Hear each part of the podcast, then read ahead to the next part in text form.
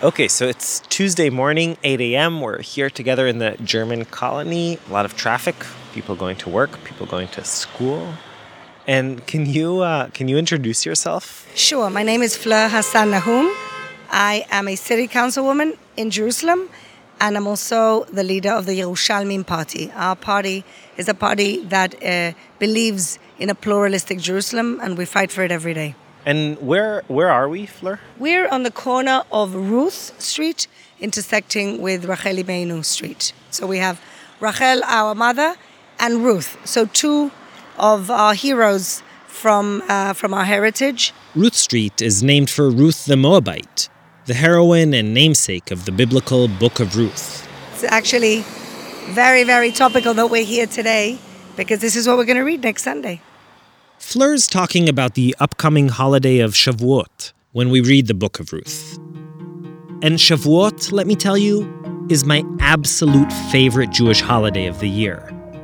In my mind, it will always be linked to my Aunt Alana's lasagnas and creamy cheesecakes, to folks in Jerusalem all dressed in white squirting water at each other, and perhaps most significantly, to kissing Ganit Gray outside our 11th grade all night youth movement Torah study activity in 1999. But really, Shavuot is just the best. It's all about strong women, about receiving the Torah, about the wheat and barley harvest. I mean, what else could you possibly want from a Jewish holiday?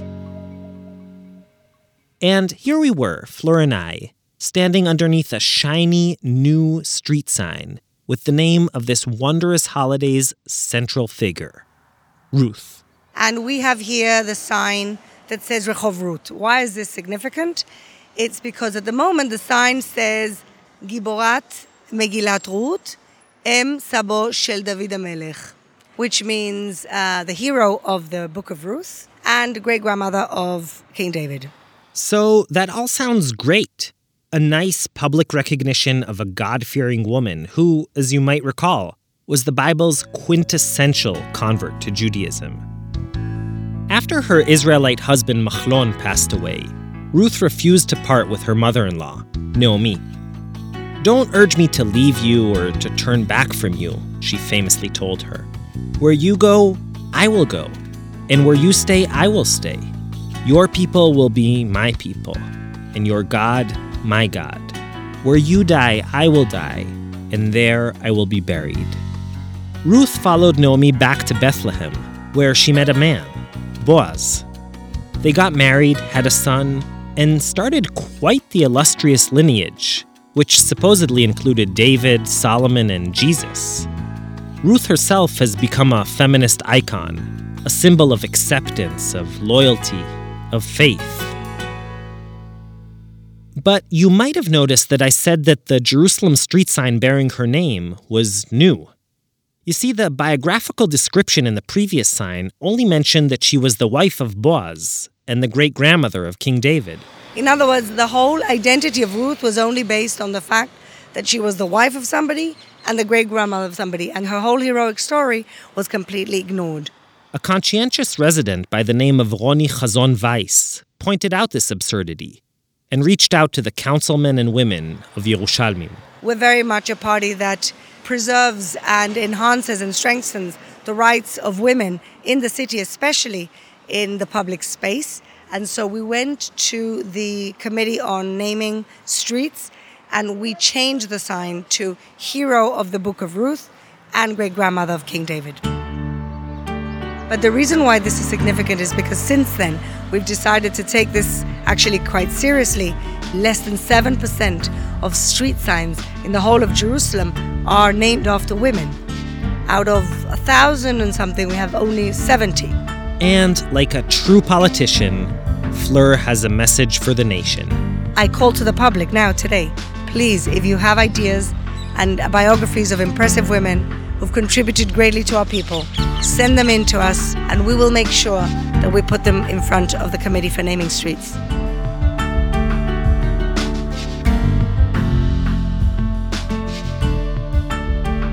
Hey, I'm Mishy Harman, and this is Israel Story. Israel Story is brought to you by PRX and is produced together with Tablet Magazine. You haven't heard from us for a while, mainly because we've been busy crisscrossing North America with our latest live show, Mixtape. Thanks to everyone who made this tour possible, and to the thousands and thousands of amazing fans who came to see our shows in Norfolk, Virginia, Toronto, Seattle, New York, Tenafly, Palm Beach, Princeton, and Amherst.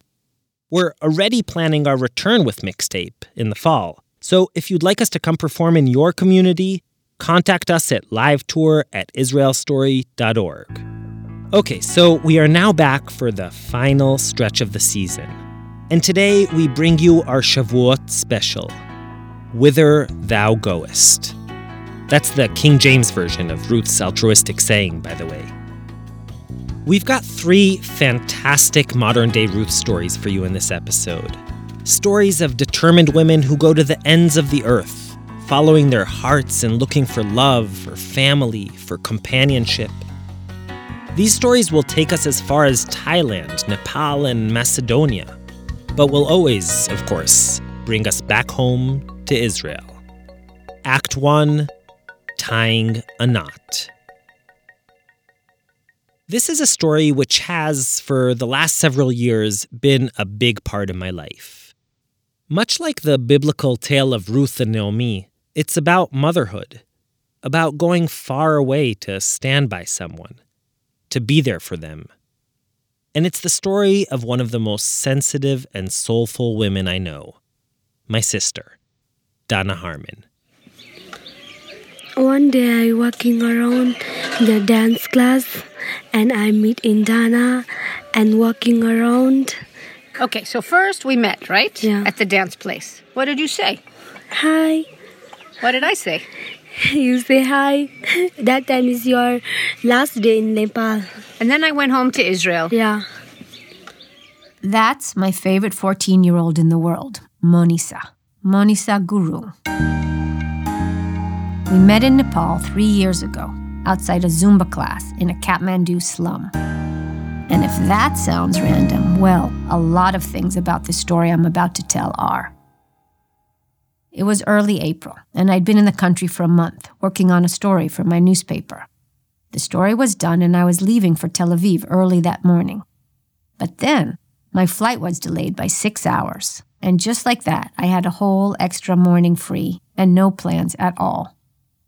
I decided to go for a walk and headed to my favorite place in the dusty capital, the so called Monkey Temple, perched high up on a hill. I'd come here often before, circling the temple's base and spinning the prayer wheels. That particular morning, though, instead of huffing up the steep steps to the Buddhist shrines, I wandered off into a nearby crowded neighborhood. Around me was a hum of activity people selling mobile phone covers and bunches of parsley, incense, prayer candles, old people brushing their teeth on the sides of the road, monkeys rummaging through the trash, and flea ridden dogs lying around in the middle of the path. That's when I heard the salsa music. I followed the beat and discovered a crowded basement filled with sweaty Nepalis in spandex doing salsa moves. And, standing next to me, also peering in, were three little girls. Their obvious ringleader was this pint sized kid in raggedy polka dot pants and no shoes. Her name was Monisa, she said. I had vaguely been planning on going to the other side of the monkey temple, to an outdoor swimming pool I knew there. So after a few minutes at the underground Zumba class, I made some breaststroke pantomime motions to the little girls by way of explanation, and then pressed my hands together in prayer. That was goodbye. Namaste. But the girls followed me. They were sisters, they said, or I thought they said as we walked away. 11 year old Monisa, 10 year old Obika, and 9 year old Obika. Wait, you have the same name in your sisters? I asked. Yes, they nodded, and they laughed, and I laughed. Anyway, with Obika and Obika on either side of me reaching up to hold my hands, we walked along. The girls seemed excited, as kids with nothing to do can be when suddenly walking alongside a foreigner, a white one no less. Other children with heavy book bags on their backs, who seemed to be on their way to school, yelled out, Hey, where are you going? To which Monisa answered back, We're with her. I swam laps while the three sat upright on a nearby bench, watching me go back and forth and yelling out numbers one lap, two, three. By ten, they had exhausted their knowledge of English. Eleven, they yelled out in Nepali.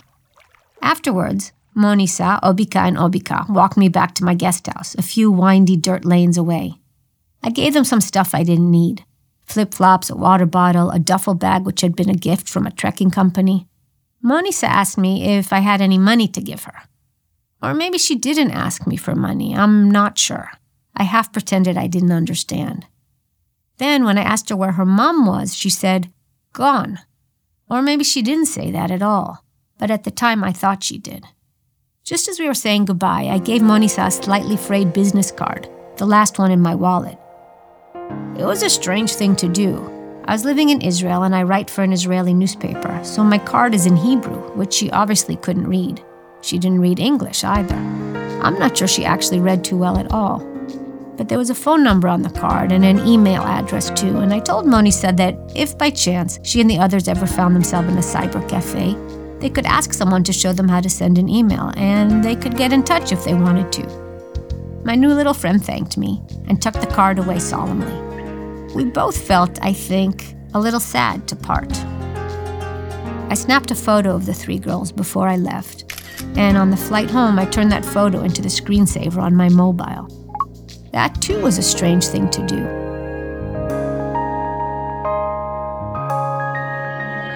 After all, I barely knew them. That trip to Nepal had come at the end of a tough year for me. I'd done several rounds of IVF, all of which were unsuccessful. I was feeling okay on the one hand, and then again deeply sad on the other. Regretful of roads I'd not taken, paralyzed when it came to choices I still felt I had to make, and worried I would always feel and be regarded as incomplete if I didn't have children. I had hoped that month in Nepal, which coincided with my 45th birthday, would be a time to get some energy back. I was craving space to come to terms with the fact that I was not going to be a biological mother. Over my actual birthday weekend, I left Kathmandu to join a yoga and meditation retreat at a monastery. Could I get more cliche? The vegan food was good, and the little monks playing soccer on the grounds were definitely cute. But my body hurt from sitting cross legged for hours, and the old Tibetan monk teacher going on and on about the self bored me somehow. One evening, I snuck away from the meditation session and spent a pretty blissful hour surfing Facebook while hiding in the bathroom on the mobile phone I was supposed to have handed in, happily liking everyone's birthday wishes to me. A five day trek in the rainy Annapurna Mountains at the end of the Nepal trip didn't get me anywhere either. Unlike most trekkers who wax poetic about their Sherpa guides, mine drove me crazy. He had all these silly gag jokes, like he kept pretending to tumble over the side of the cliff. And he asked me if I could schlep his sleeping bag because he had no more room in his rucksack. I would say that I spent most of my hiking hours calculating how long it had been since I'd last looked at my watch. Back in Tel Aviv after it was all over, sipping a cafe hafuch in my neighborhood cafe, it was clear to me that, despite the weeks I'd been away, the loop of questions going round and round in my head about motherhood and happiness hadn't gone anywhere at all. Was it time to give up on being a mother?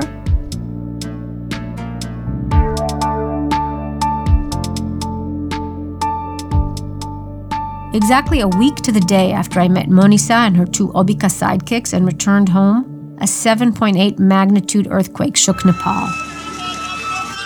This is the moment the earthquake struck. The earthquake in Nepal. After a devastating natural disaster. It was an earthquake, guys. It was an earthquake. Whole villages were wiped out. Thousands of schools and hospitals were destroyed. Millions were left homeless, and over 8,000 people were killed. And that's when she started calling. I remember the first time I saw the Nepal country code flash up on my mobile and heard this tiny, faraway voice on the other end of the line. It didn't seem real, but it was. The local phone companies had given everyone in Nepal unlimited free calls in the weeks following the earthquake, in the somewhat futile hope that if someone was buried in the rubble but didn't have any phone credit, they might yet be able to save themselves with a free call for help. Monisa took advantage and, using a neighbor's mobile one time and a relative's another, would ring me. She always seemed to want to stay on the line and chat, but we couldn't communicate much. I understood that Gorkha, her family village in the countryside, had been at the epicenter of the quake and was broken, as she put it. The rented room she'd been shacked up in with her cousins in Kathmandu was also broken. I would ask her if it was raining, it always was, if school was open, it wasn't, and if she was even registered at school, unclear. Then, when we ran out of things to say, I would tell her not to be scared and that everything would be okay. I also told her that I would help, though of course I had no idea how I could actually do that. The daydreams started hazily, drifting in and out of my head. Then they began to take on a shape and intensity of their own. Maybe it was fate, I thought to myself. Maybe I was meant to connect with Monisa and her sisters. They needed me right now, and I needed them. My imagination started running wild. What if? What if I could adopt all three and bring them back to Israel? I could turn my extra room into a kids' room, enroll them in the day school up the road where my friend Einat sends her kids. I would take them to the same swimming class as my sister in law takes my niece over at the Gordon Pool. I would drive them back to my parents for Friday night dinners and I would read them books before they went to sleep. I didn't tell anyone what was going on in my head. I was embarrassed. Of course, I knew better than to think that one can just go to a poor foreign country hit by natural disaster and simply scoop up a needy kid. I'd been a journalist for over 20 years and had traveled the world Africa, South America, and wars in Afghanistan, Iraq. I'd seen a lot of kids in need over the years orphaned kids, starving kids, lost kids, Sometimes I would write an article about them, and sometimes I would snap a photo. My heart would always ache a little, or a lot, but either way, I would always say goodbye. But this time, something felt different. My dreams about Monisa just wouldn't go away.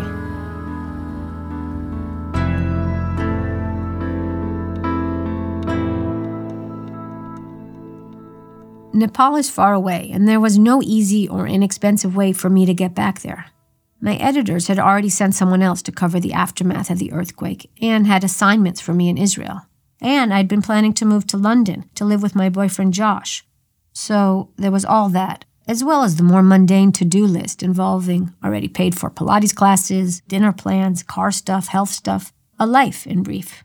So it was not surprising that a lot of people raised their eyebrows when I announced that I was taking time off and flying back to Kathmandu. I felt the need to explain myself, which was hard to do. My mom couldn't fathom why I would want to go to a country just as all the foreigners were trying to flee and aftershocks were ongoing. That, and she could also probably sense that I'd built up unspoken expectations about Monisa. Maybe she didn't want me to get hurt.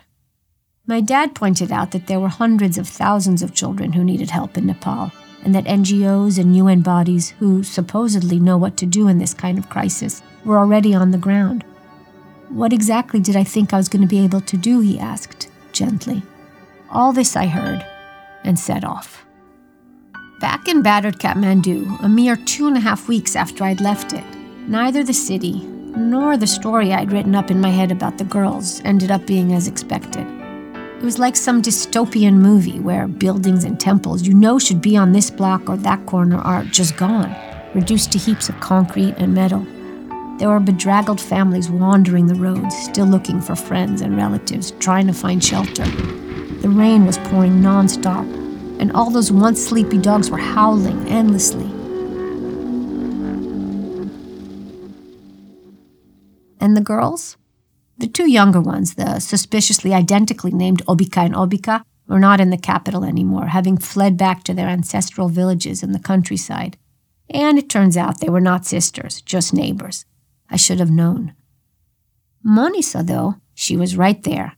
And she actually did have a sister, but an older one, Monica, a stranger to me. My ideas about Monisa and who she was and what I could be to her needed to be further readjusted when it turned out that not only did she have a sister, but she had parents too. There was Dad, an ex soldier who seemed jovial to me and who was the one who had brought the girls to the city when he came there looking for work. And Mom, a small young woman, years younger than her husband, who tended the family plot of land in Gorkha and who'd given birth to Monica and Monisa when she herself was a mere child. The whole family, together with hundreds of others in the slum who'd lost their homes, were camped out in the pouring rain on a basketball court amidst the rubble of a collapsed school. Monisa seemed far more subdued when I saw her after the quake. Her eyes bloodshot from lack of sleep, and her jet black, shiny hair was matted All the family's meager possessions were buried under rubble, and the winds had blown away a makeshift tent they had received from an aid organization. There was no electricity, no running water, and little to eat. Traumatized by the earthquake, kids would start screaming when they felt even the slightest aftershock. Maybe I had misunderstood when Monisa told me her mother was gone. Or maybe Monisa wanted something from me, be it money or love, as much as I'd wanted something from her, and so had created that misunderstanding on purpose. Whatever the case, if anything was now clear, it was that this little girl I'd been secretly daydreaming of adopting didn't need a mom. What she needed was a new tent, and maybe some rice and beans and a camping stove. Okay, I thought, I could help with that. I stayed in Kathmandu for a month that time, playing a role that fell somewhere between camp counselor, cash machine, and a one woman non governmental emergency aid organization. Or rather, that's probably how it looked from the outside. To me, and I want to think to Monisa and her sister too, it felt like a version of falling in love. We spent a lot of every day together having mini adventures in the collapsed city and finding more and more to make us happy despite the tragedy. We climbed around the city's temples, many of them destroyed by the quake, so that the girls could light candles and make pujas or prayers for the earth to stop shaking. We stood in a long line for a new tent for them to sleep under, and then, when that one blew away too, set out to get another one. We went to a bookstore and chose some books, and as schools began reopening, I began to push for them to find somewhere to study. Monisa spent days preparing for the entrance exam for one school, which she then failed miserably. I wanted to let her down gently, but Monica told her straight out that she only got seven points out of a hundred, leading to a torrent of tears. On a Skype call from London, Josh's then nine year old son Noah tried to cheer her up. Math is impossible, he insisted. He too was terrible at geography, he added. We looked into another school where the headmaster ran away with our deposit. And then, finally, after some of my Nepali friends who knew what they were doing got involved, we found the right place. I bought Monisa glasses so she could see the blackboard. Soon, with their mom's blessing, the girls started staying over on the spare bed in my hostel. At night, after playing on my laptop, they would put on the free eye masks I'd gotten from Turkish Airlines and fall immediately into a deep sleep. Nothing seemed to rouse them. Not dogs barking, roosters making a racket, thunder and lightning, nothing. In the mornings, I made them brush their teeth and then would take them out, together with their mom sometimes or a friend, for breakfast fried bread and milky sweet tea, boiled vegetables, and a steaming plate of buffalo momos, or dumplings, which they slurped down with wildly hot sauce. Every day we walked over to the mall to see if the movie theater on its second floor had reopened yet. When it finally did, we got tickets to see the only film playing. It was The Avengers in 3D. None of us could understand the first thing about the plot. And the girls, overexcited by the combination of their first time in the theater, the superheroes flying straight at them, and an overdose of cotton candy, fell asleep within minutes. When the local swimming pool reopened, I bought the girls a membership and tried to teach them the breaststroke. And then we whiled away many afternoons splashing around the shallow end with a group of young Tibetan nuns in training. That's probably the most lasting image I have from that trip. Monisa holding hands with a pint sized girl with a shaved head, both of them wearing ill fitted bathing suits, goggles askew, laughing so hard I worried they might drown. What's the name of your school? Kathmandu Valley High Secondary School in Chakrapath. Very good. Yeah. And how is that school? It's a good one? yes, uh, that school is so good. Big uh, ground, basketball also, swimming pool also. Yeah. And what is your good subject? What are you good at at school? Oh, dancing. dancing a lot. I, I love dancing. I first in dance. You're number one in Yes, dancing? No yes. way. Yeah. Really? Yeah. What kind of dancing? Traditional dancing? Disco dancing? yeah, dancing? Traditional. Traditional. It's now three years later and my birthday again, 48 this time, and I'm back in Nepal. It's my fourth trip back here. It's not that I love being in Kathmandu so much, to be honest. It can be hard going. The potholed roads are clogged with honking cars and motorcycles. All of them leaving clouds of black exhaust in their wake. It's hot, dust swirls in the air, and it's rare to see blue sky at this time of the year. Even the novelty of the monkeys who roam wild has long worn off. But there's a girl here I love, and I'm here because of her. This year I came to visit with Josh and his son, and the whole group of us went rafting down the Trishuli River, together with Susma, the girl's mother. That was a big hit. To celebrate my birthday, we drove out to Gorkha, which is finally showing signs of bouncing back after the quake. We threw a makeshift party with Monisa's extended family. We actually picked them up aunts, uncles, cousins, all 21 of them, in our minivan to get to the venue. It was like a circus trick. We spent the evening eating dal bhat, or rice with beans, with our hands, as is customary, and toasting each other with homemade alcohol provided by their grandma. Monisa was in charge of the DJing. Meanwhile, at the Kathmandu Valley boarding school, where the girls now study and live, Monica has just graduated 10th grade. She was given the Best Athlete Award in the end of the year ceremony. Monisa, after repeating year seven, is struggling along. Academics have proved a little hard for her. This year, she came in at the bottom of her class again. So, Josh, the girl's mom, and I gathered together in the principal's room on Parent Teacher Day to discuss a plan of action. There was Susma, wearing her best dress and clutching the little handbag I'd given her, and me wearing a little string necklace with a bean lace through it that Susma had given me. All of us trying to figure out what to do. No big deal, Josh and I try and tell Monisa, who's slumped down on a stool holding back tears. I feel Susma might cry too. Look at the bright side, I suggest. Monisa's not bad in math. She's a star on the school's dance team, and she has sweet friends. She's eating properly at school and has gained weight since I met her. She looks pretty and healthy. Josh is all about finding a tutor to help with some private classes. Susma is worried we'll stop paying for school if Monisa can't keep up. We assure her that won't happen. It'll work out, we say. And so it will. For a while, I thought about getting Monisa and Monica to come visit me in Israel. I managed to organize passports for them. Did you have a passport? Yes, I have a passport. And when can you come visit me? Mm, after. no idea. Me, no idea Yes. either. Yeah. but then got stumped by the visa process. yeah. Yeah. We need to get a visa. Visa, yeah. Yeah. So difficult, no? Very difficult. Yeah, that's why.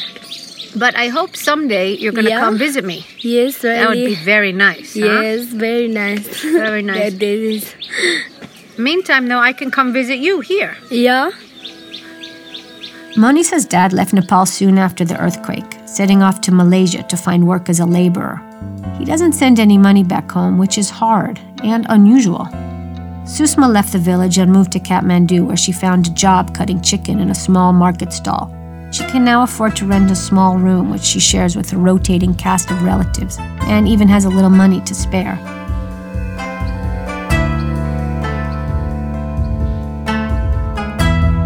I don't want and can't afford for Monisa's family to think of me as a bank. But the little Josh and I do send seems to go such a long way it never fails to astonish me. We wire about $4,000 a year to the boarding school, and then provide the girls with some extra cash to cover things like school uniforms and books, underwear, toothbrushes, sheets, pillows. That's it. I try to get the girls to write me letters, but they don't. Instead, they send me Facebook messages from the internet cafe or from their mom's mobile when they're back in Kathmandu during holidays. Sometimes I call the mobile phone of Doma Lama, who's the house mother at their school. Monisa and Monica, who know to expect my call, stand by. The conversations are still somewhat limited, but are improving, along with Monisa's English. If she's sick, she coughs into the phone to illustrate. If she makes a new friend, she describes her. Or if someone's mean to her, she tells me that too. We send each other lots of air kisses, and sometimes we just stay on the line, not saying too much at all, until Doma Lama asks for her mobile back. Missing you very much, Monisa will say, her syntax still a little wonky. I miss you too, I tell her, and I do. I could have bumped into a thousand different kids that day in the slum. One of Monisa and Monica's neighbors, a spunky little girl with a nose ring, asked me once, Why them? Another kid informed me that Monisa's not special, she's not even good at school. There is no rhyme or reason to why it was Monisa. Maybe there is some fate involved, as I once thought. more probably, it's just random. Our lives and stories intertwined for a moment. And then, because that moment happened to be exactly right for each of us independently, we tied a knot. What does it feel like when we have to say goodbye? Sad, so sad. You think we're gonna see each other again? Oh, another year? Another year? Yeah. yeah? Yeah. I hope so. Yeah, I hope so. Today is so not good. My heart hurts a little. yeah, You too? yeah. Bad day. Bad day. Danna Harman. Danna's a journalist for Haaretz. This episode is brought to you with the generous support of the Charles and Lynn Schusterman Family Foundation, a global organization that seeks to ignite the passion and unleash the power in young people to repair the world. For over 30 years, Schusterman has been supporting inspiring organizations and passionate individuals who are improving public education in the United States, strengthening Israel and the Jewish people, building communities grounded in inclusion and equality, and working to ensure children grow up free from abuse and neglect. Learn more about the Schusterman Foundation at schusterman.org. Now, I'm only 34, but I got my first cell phone when I was in the Army. And if you too grew up before the cell phone era, or BCE, as some of our younger listeners might think of it, you'll remember what it was like to actually have to wait in one place for someone to call. This could be really frustrating, and never more so than when it came to the dating world. Because you'd wait around endlessly for a phone call which you didn't even know for sure was coming. In some ways, that feels like talking about the dark ages. But in others, especially to me, it feels like talking about a lost Eden. You see, today, with all the countless dating apps Tinder, Bumble, JSwipe, and the list goes on people are in this frantic holding pattern all the time. Every ping, every vibration could be a message from the one. It's exhausting. Our next act is a story of dating in the smartphone age. Judah Kaufman tells us how one woman from Tel Aviv had to decide between listening to all of her human instincts or trusting an algorithm. Act 2 Love in Translation. Our story starts with the classic millennial quarter life crisis. It was after I quit my job. I felt like I needed something to look forward to. That's Sharon Torton. She's 24, lives in Tel Aviv. I study philosophy. I used to be an LGBT activist. I still kind of see myself as an activist, but just postponing it for a little bit. That postponing took the form of a big backpacking trip across the Balkans. To Slovenia, Croatia, Macedonia, and Bulgaria. So Sharon set off. She was seeing new places, clearing her head. Everything was going according to plan. That is, until she got to Macedonia. There, she did what a lot of young people do to get a more intimate knowledge of a new place. She opened up Tinder.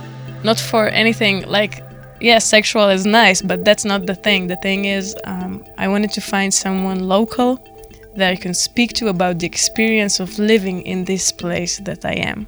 Sharon swiped and swiped. To be honest, well, like 70% of the people I see on Tinder, I swipe left. Left swiping on Tinder means you don't want to talk to that person. And things progressed as usual for Sharon. Left, left, left, until. Wow, she is. She's gorgeous. One of the most beautiful women I've ever seen. She has like large brown eyes, and her skin is like flawless. I swiped right. And then we had a match. Surprisingly. Sharon and her match, Kansu, started messaging. They covered all the small talky questions you'd expect. Sharon said she was traveling from Israel. Kansu said she was a student from Turkey. She was super nice, like overly nice. And they ended up making a plan for Kansu to join Sharon and some of her friends at a pub the next night. It was like a traditional Eastern European restaurant. The wooden walls and everything was it was really cozy and we sat by the fireplace so it was even more cozy. Sharon and her friends arrived a bit early. They were drinking, hanging out, and then the door opened. And when she came in, I looked at her and uh, she looked at me, but she kind of uh, also looked away. I think she was really shy. But, like lots of people discover, after sitting in a pub for long enough, initial shyness can melt away. Soon, Sharon and Kansu were laughing, passing phones back and forth, and scrolling through travel pictures. The evening progressed. Their group eventually left the bar, everyone went bowling, there was even a stolen smooch in the corner of the alley.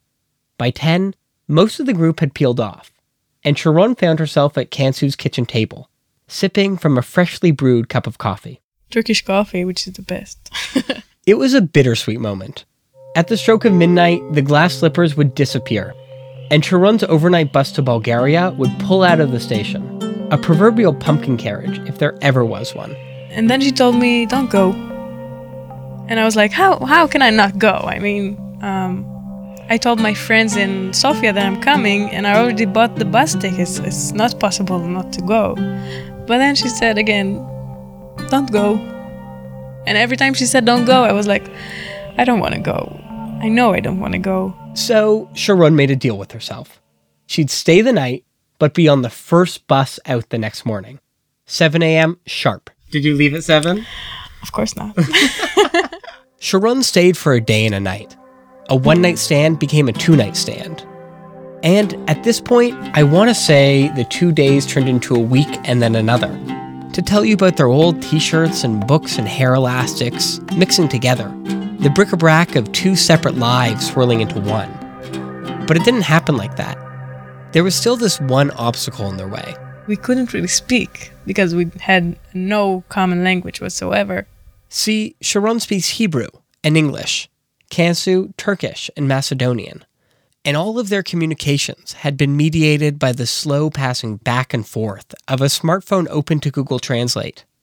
Sharon remembers the first time she tried it. I wrote, You look really beautiful. And I wrote it in English and I translated it to Turkish. And then I showed her the, the phone and she had the shyest smile I've ever seen. But, uh, but I saw that she was really happy. That might seem like shaky ground to build a connection on, but Sharon doesn't think so. There is so much things that we can gain just by deciding to listen. Not to words, but to the way people say things or the way they look at us. So from some perspectives, you can say we're not as close. From other perspective, you can say we're closer because we must listen. For two magical days, Sharon and Kansu told each other everything and said nothing. They knew that soon enough they'd have to go back to real life and find a way to Google Translate goodbye. When I left eventually to go to Sofia, I wrote her this letter and I wrote that leaving her bed this morning was one of the hardest thing I've had to do. I didn't think we were gonna last. I mean, it was too crazy. But um, when I came to Israel, she started asking me, okay, so when are you coming back to Macedonia? And I was like, oh, well, good question. The answer? A whole three weeks later. I came back to Macedonia and we were there for a month. And like a lot of relationships, as the butterflies quieted and the connection deepened, it also got more complicated. The whole month we were not only in Macedonia, we also went to Turkey to meet her family. Kansu had grown up in a religious Muslim family in a small Turkish village. Being gay and out wasn't a viable option. So when she and Sharon visited, We had this cover story. they said Sharon was also a student in Macedonia, that they were neighbors and had decided to travel together. But for Sharon, a Tel Aviv LGBT activist, keeping up this story, going back into the closet like that, was no easy task. And the trip brought up some of her own baggage as well. Everyone told me, What the fuck are you doing? This is crazy. It's Turkey, it's a Muslim country. And not only that it's a Muslim country that you're going to, not like Istanbul or a place where it's easy to find you, but this like tiny village in the edge of Turkey, it can go really badly. And she told me, I'll never forget this. She told me, You know, if you believe them, then you believe what they're saying about me. And when she told me this, I was like, oh shit. Because it's true. Uh, because if all Muslims are like this, then it's also about her and about her family, about her friends. It was, yeah, it was really hard. Even with everything in their way different religions, enemy countries, language barriers really, Sharon and Kansu are just working through the exact same questions as every other couple on Earth. How can we communicate better? How can we know each other more deeply?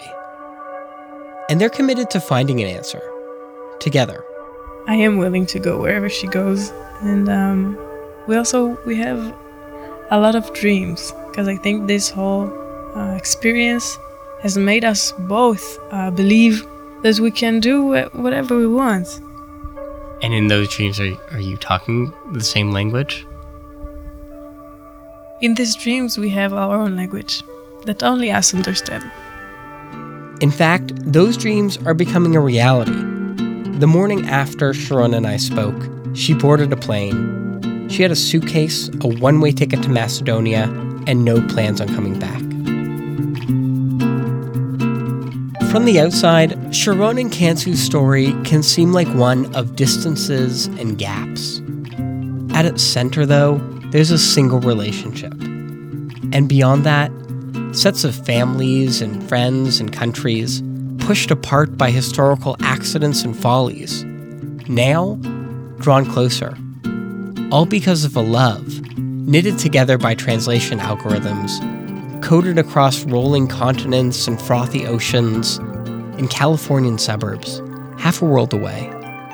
And in those suburbs, servers that shoot back the translated love notes up and up through the clouds and the gases and the black to the blinking satellites in the starry beyond.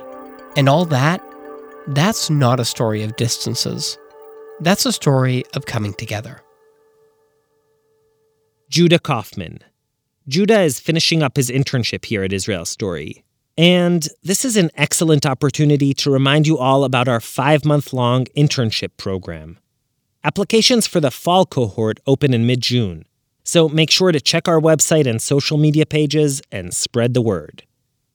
Okay, so we've got one final story for you today. And I'm pretty sure that if the biblical authors would have known about Susie Doring Preston and Tirza Eyal, the two women you're about to hear in our next piece, we wouldn't be reading the book of Ruth on Shavuot, but rather the book of Susie.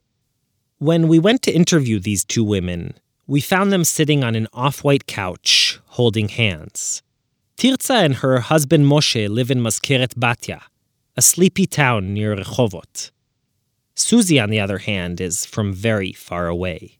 I'm from Tulsa, Oklahoma, and I've been in Israel for 13 years. Federica Sasso will tell us how and why this freckled Tulsan ended up on that couch holding hands with someone who might as well be her mother. Act 3 A Biblical Bond. This story begins at the Bubbles nightclub in Thailand.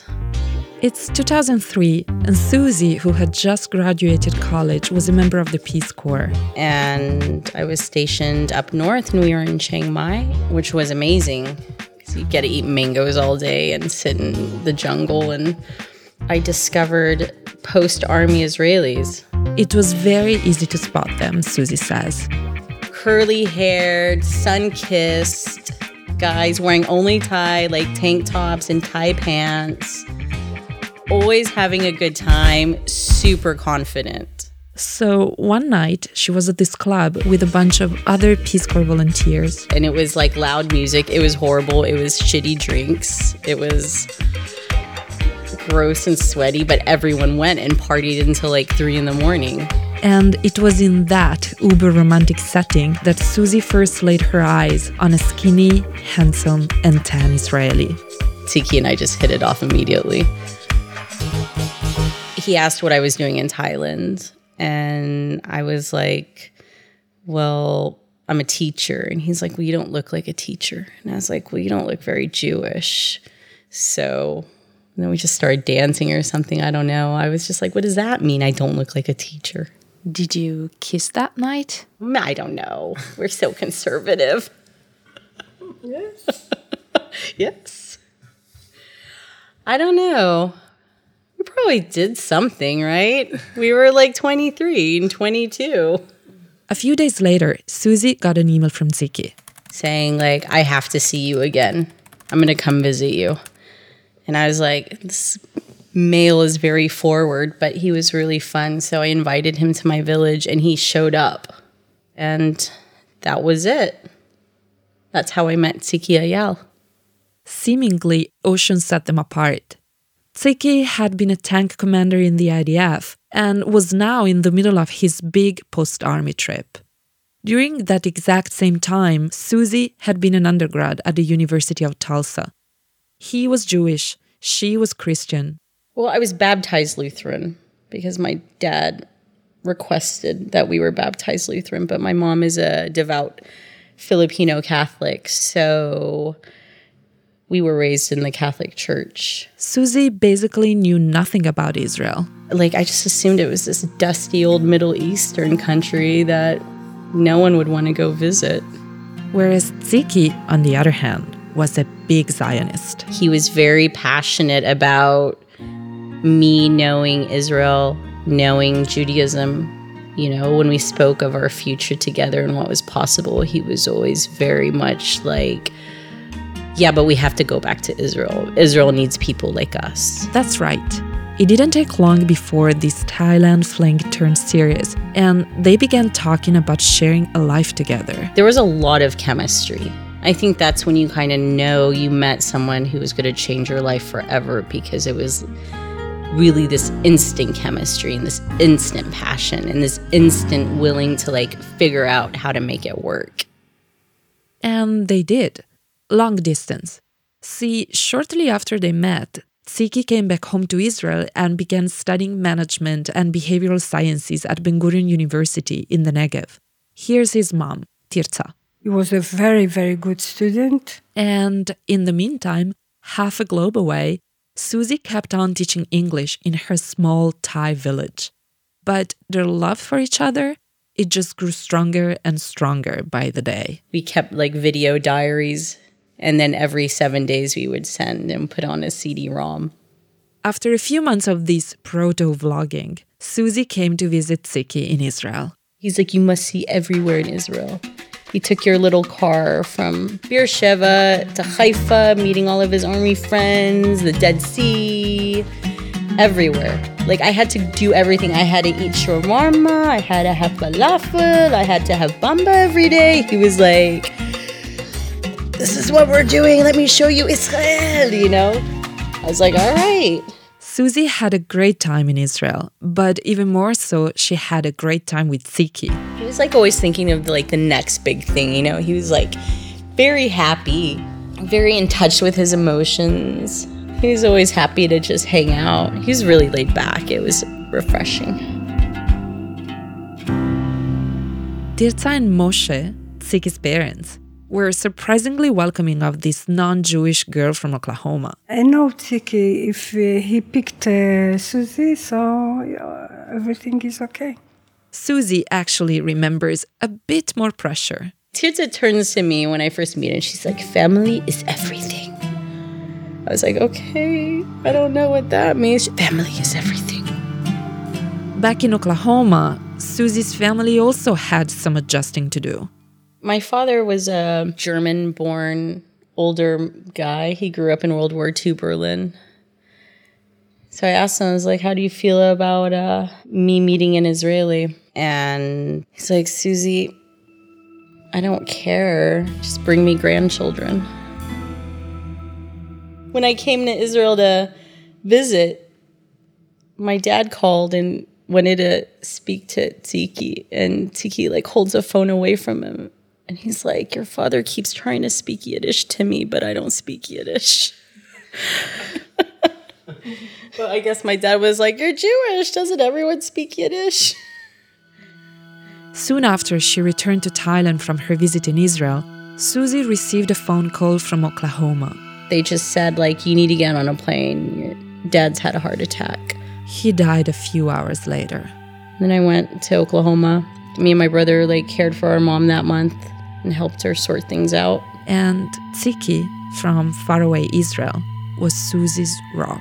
I just remember him talking about Moshe and saying that he could never imagine losing his father because his father meant so much to him. And and I just remember being mad at him and telling him like, "Well, at least you're the lucky one and you have your father."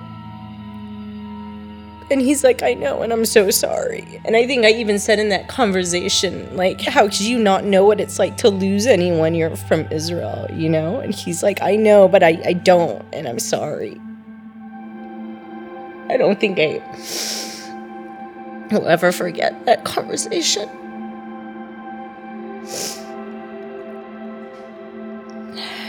Susie eventually returned to Thailand, to the village, to her teaching.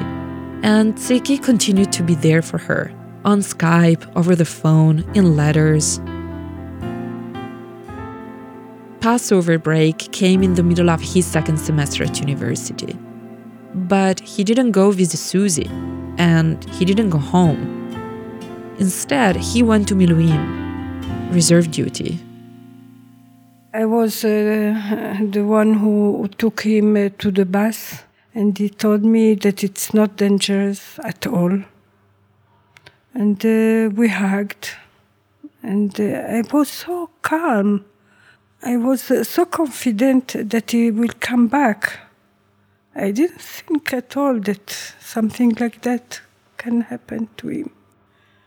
I was so confident. uh, I don't know why I was so confident. On April 25, 2005, two nights after the Passover Seder, Tziki was manning a checkpoint outside of Hebron. A Palestinian taxi driver stopped at the checkpoint and then accelerated, ramming into Tziki. He fell down, and when he came up, he, he took a bullet. Tziki was killed on the spot by friendly fire from one of his teammates trying to stop the driver. Tirza and Moshe were vacationing in the north when they were notified. And uh, they told me that uh, Tziki, uh, that's what I uh, heard, Tziki. And I told them, go away. I don't want to see you. Go away. And that's what I remember. I was at a Peace Corps conference in Bangkok. I think we were doing some team building stuff. I remember because, like, they asked a question like, you know, what are the things that you think about the most every day? And I just wrote tiki. And then I sat back down. Um, when we were at the hotel, and I hadn't heard from Tiki that day. And then my phone rang and I answered it without even saying hello. I was like, there you are. I've been waiting for you to call all day. And then there was a pause on the other end, and, it was uh, Nadav, Tiki's best friend. He's like, Susie, you need to sit down. And I was like, what are you talking about? And I need to sit down. And he's like, I don't even, it was like Tiki's. All I know is that I threw the phone and I just fell to the ground, clawing at the walls, asking someone to help me. And I hid under the bathroom sink, like rocking myself. And then I was like, I gotta go. I gotta get on a plane. I gotta go. Susie didn't make it in time for Tziki's funeral, but showed up at Tirza and Moshe's home in Mazkeret Batya. I will never forget when I walk in to the Shiva house. You're on this couch here, you know? You start wailing. What a beautiful bride you would have been. It was so, so hard. And many people, how many people, are Elohim? Yeah, I come and I lay on your lap and you just like stroke me. And it was like, and you don't even know what to do. Susie stayed for the entire Shiva, and when it was over, she couldn't bring herself to get back on a plane to Thailand. She couldn't leave Tirza and Moshe, and really, she couldn't leave Tziki. When Tziki died, like, I didn't think I would be able to function ever again. I didn't know what was going to happen to me. I actually assumed that I would die from grief. I didn't think I could survive. So, not really knowing what else to do, she stayed. I mean, I stayed in Mazkeret Batya because it was safe for me. And it was a very warm and loving place. The way Susie saw it, this was what she and Tziki had always wanted. We had a plan for our life together, which was to go to school, get married, live in Israel ultimately. And I figured that I would stick to that plan until I learned something different. I didn't know. I was like, this is the plan I had for my life. Do I go home or do I stay here?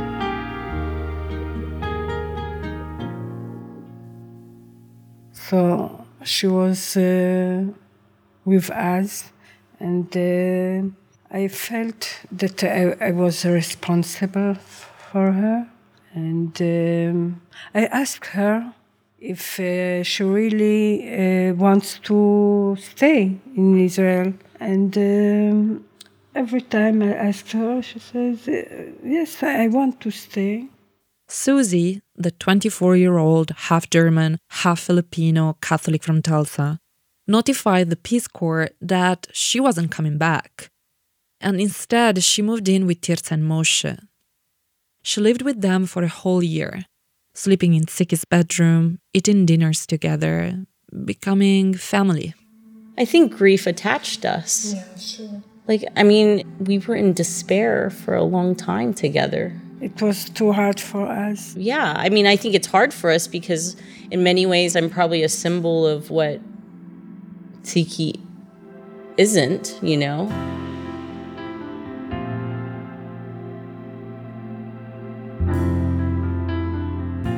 I started Ulpan and I didn't know how to read or write. So Tirza sat with me at the table every night and taught me my Aleph Bet. But it didn't stop at learning Hebrew. Tziki and Susie had talked about her converting to Judaism, and now, even though he was gone, Susie decided to go ahead with the plan. My entire life fell apart. Like the man of my past died, the man of my future died. I was suspended in the middle of the universe. And Judaism creates a relationship with everything you do. Like from waking up in the morning to what you're eating to how to view the world. If you have a question about ethics, you can rebuild your world. In Judaism, Susie found some solace. Things fell into place for her. I guess I put it this way sometimes the universe opens up, and if you keep saying yes or why not, it leads you to places you can't imagine. Like, I think I've always been a religious person. Um, it's just that I never found growing up a religion that made sense to me. And then Judaism makes absolute sense. And it was very comfortable for me. Susie converted. She could have easily closed this painful chapter of her life and moved on. But instead, she chose to embrace Israel. It's a nation full of people who have learned to live with their grief and move forward. And it was the only place where I could heal the way I needed to heal. Tziki and Tirza's home became her home. Their land, her land. Their religion, her religion. But Tirza didn't want their calamity, their tragedy, to govern her life. Though she cherished Susie's company, Tirza started prodding her to move on, to live. Every time I uh, asked you to meet uh, people, to, to have a boyfriend, not to uh, remain alone. No, I will stay with you. I told her, no, I don't want you to be with me. I want you to have a family. You have to to raise a family. She would be like in her bed after like hours of crying. I need to speak to you. I need you to move on. And slowly, slowly, Susie did just that. At Ulpan, she met David, a new immigrant from London. They became friends and ultimately lovers. Three years after Tziki was killed, Susie got married. Moshe, Tziki's dad, walked her down the aisle. I remember the day I couldn't uh, be very close because it was too hard for me. I cried in the corner, but afterwards, uh, I think I was okay. You cried for two weeks before. But I, I think we didn't see that I, I cried during the wedding. Of course we did. I found a, a great partner and husband and Tziki's definitely a presence in our life. You know, we have his photo next to the Shabbat candles next to my father. I know that David is very aware that his life, well, he never met Tziki. It was everything that he has is because of him. You know, we have a wonderful life now as well, you know, and I think it's a great gift that I'm still able to share that experience with the Eyal family and they can partake in it. It's not perfect, but it's ours, you know? Susie and David have three children who call Tziki's parents Saba Moshe and Savta Tirza. They visit them often and stay over for Shabbat at least once a month. We are so pleased that you raised a very good uh, uh, family and uh, I'm so pleased to see that uh, you educate very nice your children. Tirza said um, on Yom HaZikaron this year, she's like, Susie, I'm so glad you married and had children. I'm very happy for you, really. Mothers in law and daughters in law often have complicated relationships. And that's not even exactly what Susie and Tirza are to each other. After all, Susie has a mother in law, David's mom. But there's something biblical about the bond between these two women sitting on the couch holding hands. It's raw and loving, painful and tragic, and hopeful. It's unconventional, but I think that uh, it's our normal now, you know? It's just our lives. It's who we are, right? Like it's unfortunate that life happens the way it does, but I think we learn to live alongside it and make the best of what we have. Do you want to add anything?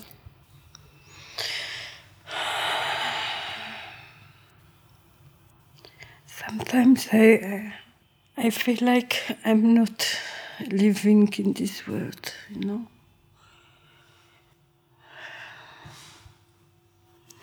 But uh, it, I say to myself, I have to to live for for my family. I also need you guys a lot. Like I think you and Moshe are also my rock. I'm still living for you too.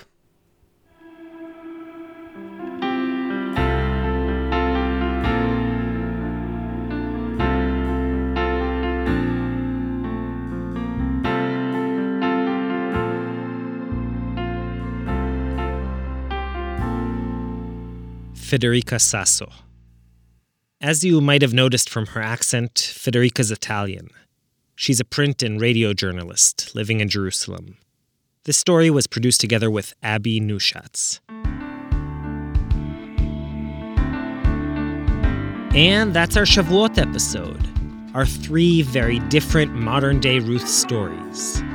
As always, you can catch up on all our past episodes, in both English and Hebrew, on our site, on iTunes, and on any of the other main podcast platforms. Also, in the spirit of the holiday's agricultural origins, think for a sec about Israel's story as a flower. And if you want to help us grow, the way you can water us is pretty simple. All you have to do really is go to iTunes, rate us, and write a review. That's it. You can also follow us on Facebook, Twitter, Instagram, all under Israel Story. And if you want to sponsor episodes of Israel Story, drop us a line at sponsor at Thanks to Yael Scherer, Roni Chazon Weiss, Ariela Matar, Susma Gurung, Josh and Noah Berger, Doma Lama, Micha Odenheimer, David Friedlander, Yeshi Lama, Eitan Cohen, and to Shara Griffinhagen Ellenbogen, who pitched us Susie and Tirza's story. Thanks, as always, also to Esther Werdiger and Wayne Hoffman from Tablet Magazine. Aura Lewis created the stunning original artwork for this episode. You can find a link to her work on our website. The original music in today's show was written and performed by our one and only in house Mozart, Ari Wenig. Julie Subrin edited the episode, Ben Wallach in Jerusalem and Paul Ruest in New York recorded it, and Sela Weisblum mixed it all up. Israel Story is brought to you by PRX, the Public Radio Exchange, and is produced in partnership with Tablet Magazine. Our staff includes Yochai Meital, Shai Satran, Maya Kosover, Roy Gilron, Zev Levi, Ari Wenig, Hannah Barg, Rotem Tzin, Judah Kaufman, and Abby Neuschatz. I'm Mishy Harman, and we'll be back very soon, very soon indeed, with our first ever miniseries. So till then, shalom shalom, chag sameach, eat a lot of cheesecake, and yalla bye.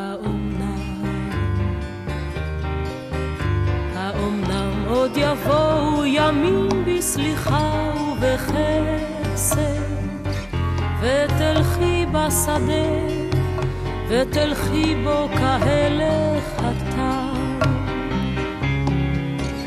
ומחשוף, ומחשוף כף רגלך ילטף בעלי האספסת, או שלפי שיבולים. ידקרוך ותמתק דקירתם. או מטר ישיגך בעדת טיפותיו הדופקת על כתפייך, חזך, צווארך וראשך רענן. ותלכי בשדה הרטון וירחב בך השקט כאור בשולי הענן.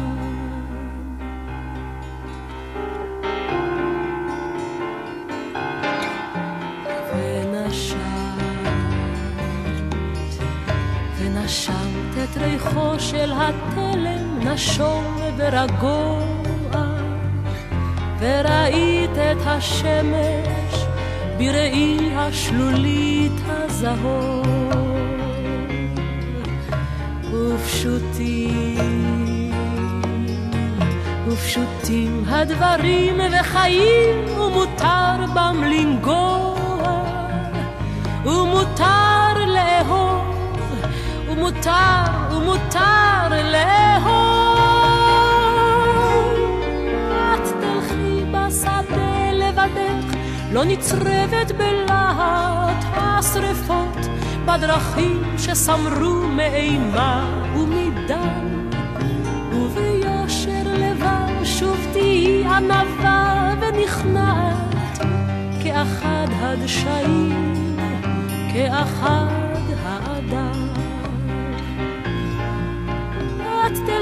בשדה לבדך, לא נצרבת בלהט השרפות, בדרכים שסמרו מאימה ומדם. וביושר לבב שוב תהיי ענווה ונכנעת, כאחד הדשאים, כאחד